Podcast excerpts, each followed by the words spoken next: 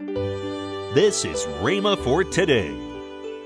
Foreordained and predestined a family. See, he didn't foreordain and predestine you to be saved or go to heaven or go to hell or whatever, but a family.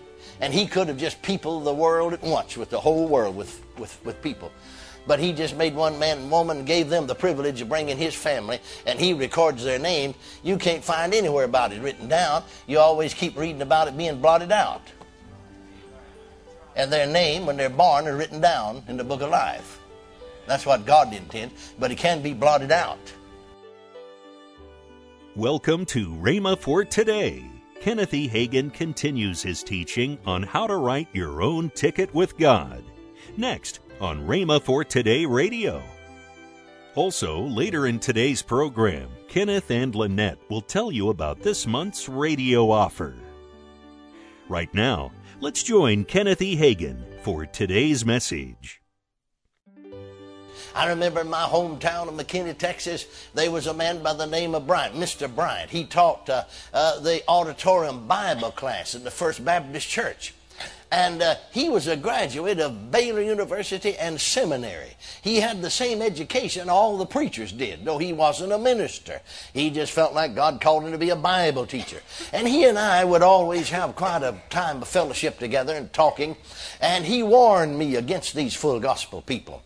He said, Now, now, now, now I'll admit uh, that they, they, uh, they're in many, many of their beliefs, they're orthodox.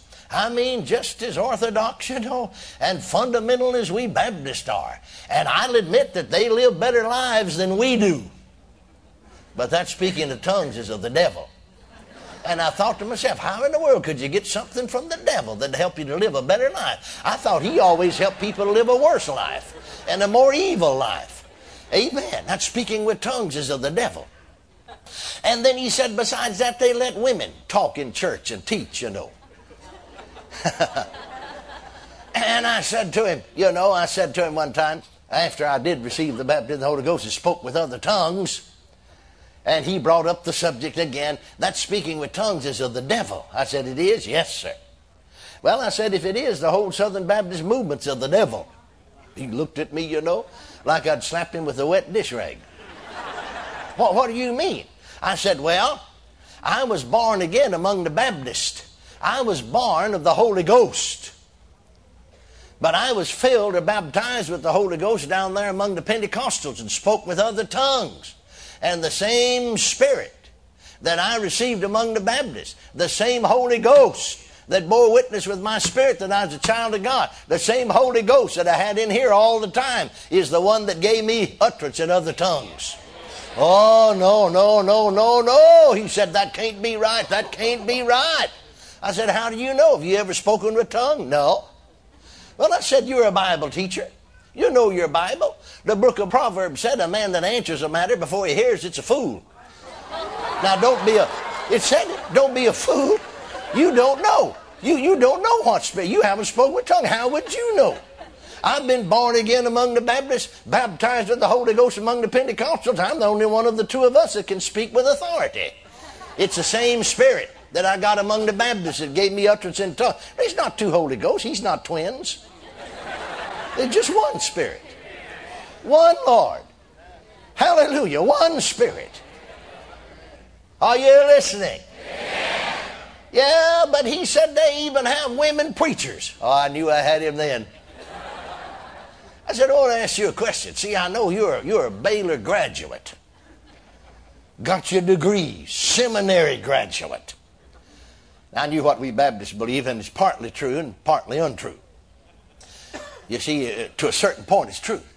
I said, uh, Isn't prophesying preaching? Yeah. Well, I said the second chapter of Acts.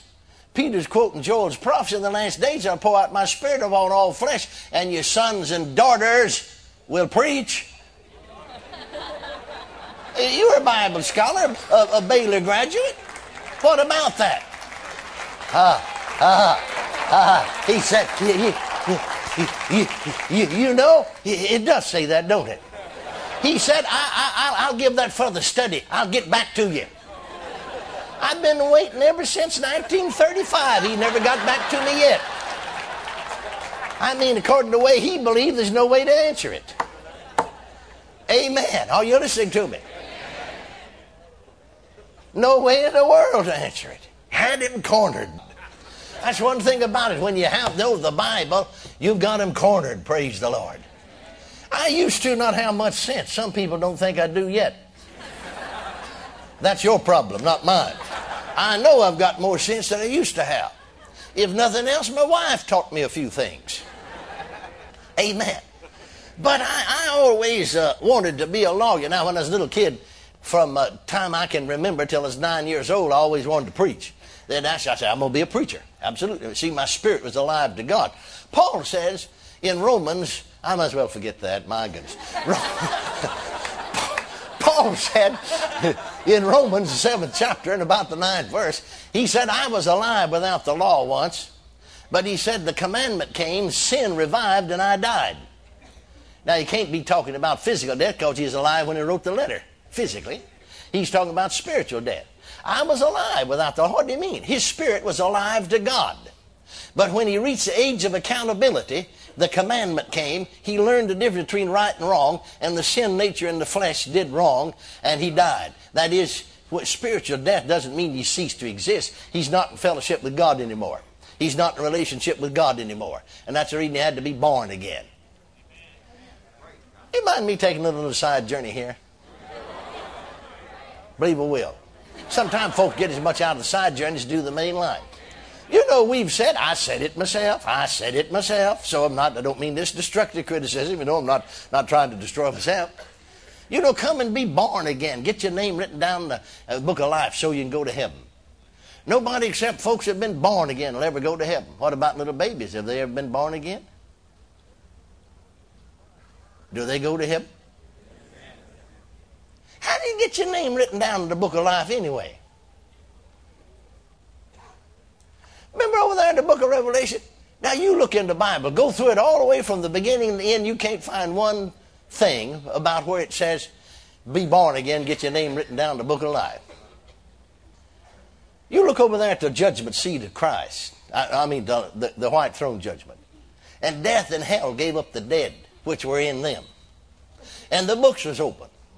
And another book was open, which is the book of life. Well, what in the world are they opening that for? All these folks came out of death. Death. talking about death, not physical death, out of spiritual death and hell. They're spiritually dead people. And the book of life was open. And everyone whose name was not found written in the book of life was cast into the lake of fire, which burneth with fire and brimstone. What in the world are they looking in the book of life for? For their name. If it never was there. Wouldn't that be stupid? Amen? No, you see, dear friends, God, God foreordained and predestined a family. See, he didn't foreordain and predestine you to be saved or go to heaven or go to hell or whatever, but a family. And he could have just peopled the world at once with the whole world with, with, with people. But he just made one man and woman and gave them the privilege of bringing his family, and he records their name. You can't find anywhere about it written down. You always keep reading about it being blotted out. And their name, when they're born, are written down in the book of life. That's what God intends, but it can be blotted out. Are you listening to me? Paul's spirit was alive to God, but the commandment came. Sin revived. He's there in his flesh all the time. And I died. He's no longer in fellowship with God. I remember when it happened to me. I was nine years old. And I didn't have that anymore. I'm not going to preach anymore. I'm going to be a lawyer. Used to run off from home Mom would tell me not to go, and I'd slip off. Boy, you sure feel bad you start back home then. Because you know you're going to get it. But I'd go to the courthouse, sit there sometimes nearly all day long, sit up in the balcony where you could look right down here where they're pleading the cases and listen to those lawyers. And I'm sure at 10, 11, 12 years old, I could have done better than some of those lawyers did at pleading the case. I'd heard so many of them, I, I just believe I could have outdone them seemed like some of them were the poorest things you ever heard in your life. Of course, most of them was was court court appointed. I guess they couldn't get anything, so they had to appoint them to, to represent folks.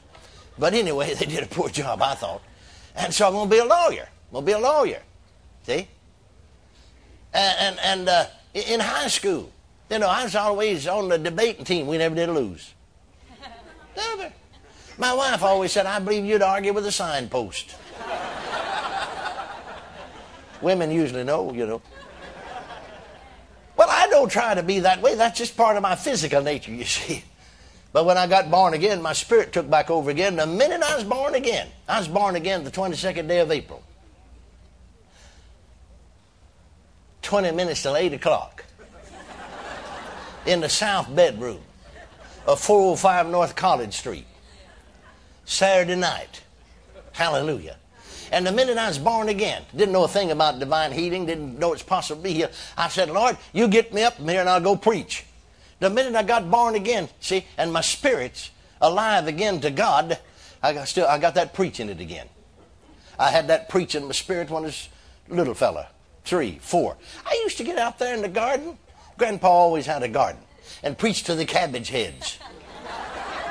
A lot of time to think I'm preaching to cabbage heads yet. I mean, those cabbage heads never change the expression. You get tired preaching to cabbage heads after a while. You got no response. Yeah, four years old, four and a half, five, six. We didn't start school till we was seven. And then I'd go over and preach to the bean vines a while. What'd you preach? I don't know, just preach. Amen. Hallelujah, see? But I lost that preach when the commandment came, sin revived and I died. That is, my spirit's out of fellowship with God, out of relationship with God. Has to be born again then. Amen? Amen. Can you see that? But the minute my spirit's back in fellowship with God, the minute my spirit's alive to God, that preaches right there again. I don't know how to relate to these people that I think maybe I'm called, don't know for sure. Oh, dear Lord, I've never questioned that. I've known it just as much a part of me as my ears, a part of my body. Just as real in here. I think where the problem is that spiritual things are not real to them. We, we live too much in the flesh. Fleshly things are real to us. Mental things are real to us. But spiritual things are just as real as physical things are real. Spiritual things are just as real as mental things are real. Can you say amen? Welcome to Rhema for Today with Kenneth and Lynette Hagin. Right now, let's join Kenneth and Lynette Hagin. Well, honey, we have a special offer. Um, we have hey, my book. It's called Hey God. Hey why God, is, why is it taking so long? I know. You know, we get impatient. yeah. And God has a plan for us, but sometimes it takes longer. I remember you think. preaching that. Yes, and then uh, three CDs by you, keeping stress from becoming distress. Yeah, that was a series I taught. Three CDs on. You know, many people let uh, stress become a distress. It doesn't have to be. No. No, it does not. You don't have to give in to it. God can help you through it. Yes. It we all go through stress, but Absolutely. God can help you get to the other side and accomplish what you need to accomplish. In fact, stress can be a distraction to keep you from doing that. Absolutely.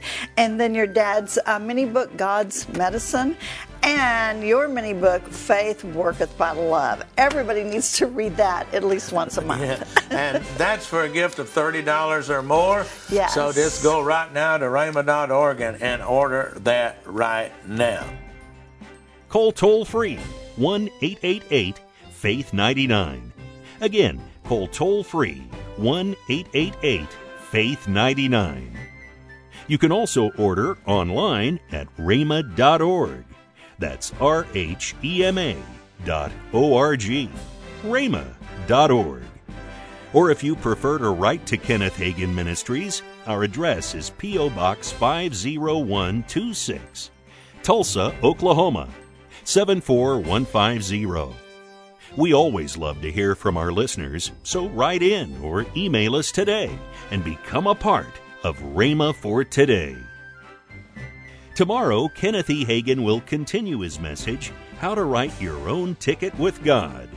That's tomorrow on Rhema for Today with Kenneth and Lynette Hagin.